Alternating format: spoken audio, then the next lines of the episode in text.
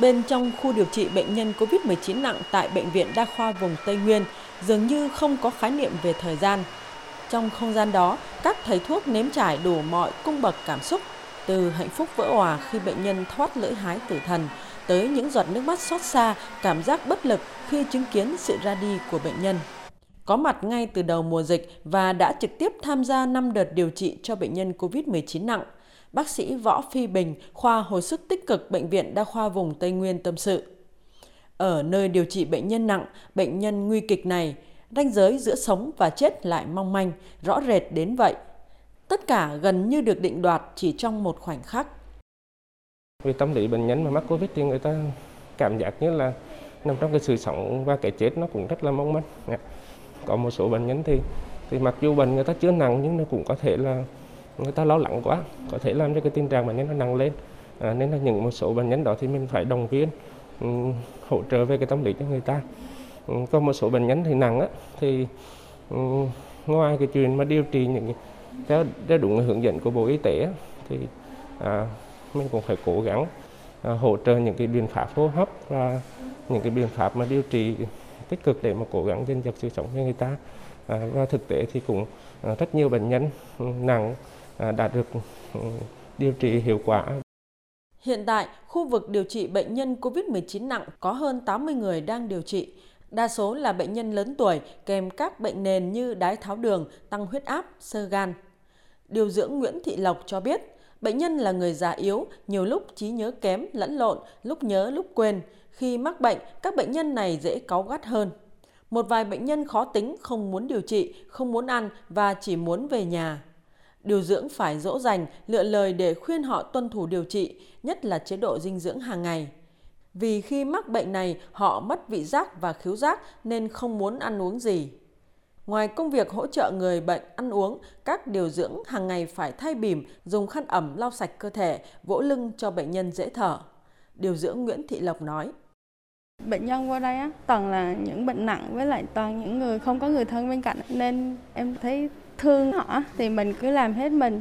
Tụi em vừa khi vừa thực hiện thuốc khi tụi em hay để ý bệnh nhân lúc họ à, hay chạy lại cho uống uống sữa rồi à, cho ăn rồi cứ chăm sóc theo từng giờ từng giờ. Và em cứ để ý họ thiếu thốn cái gì hoặc là họ cần cái gì thì lúc nào tụi em cũng ở bên cạnh. Tụi em vẫn hay tới để động viên bệnh nhân là uh, cứ cố gắng lên vượt qua rồi còn về với gia đình nữa.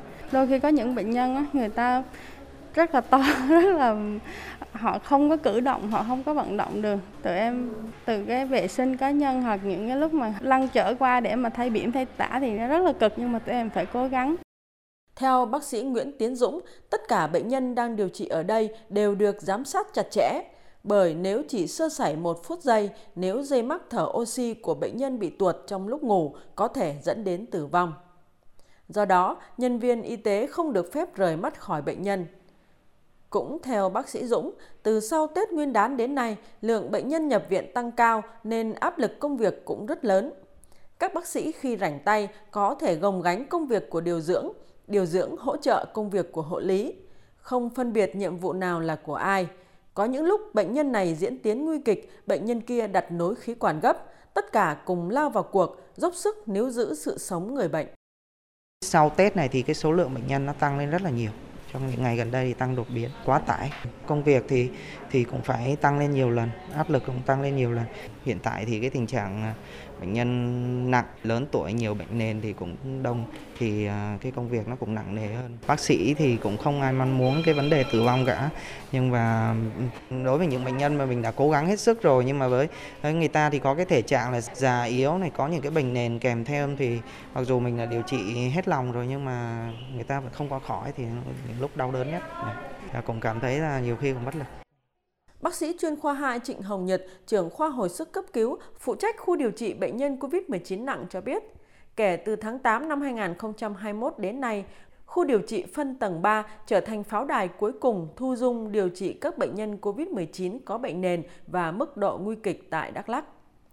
Đến nay, khu điều trị đã tiếp nhận gần 600 bệnh nhân, chữa khỏi và chuyển xuống tầng 2 gần 400 trường hợp. Cao điểm có gần 100 bệnh nhân đang điều trị. Bệnh nhân nặng đông, cường độ công việc cao, nhưng mỗi thầy thuốc trong khu điều trị đều mang theo quyết tâm sẽ giúp người bệnh vượt qua làn ranh sinh tử để trở về đoàn tụ cùng gia đình.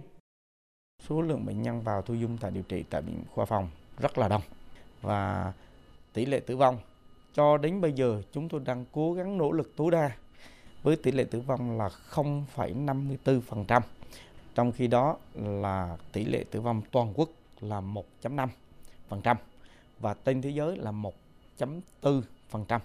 Điều đó có thể là mình cũng không dám nói là phải được gọi là tự hào mà đó là một cái sự nỗ lực tối đa của tất cả các anh chị em trong đơn vị cũng như trong khoa phòng.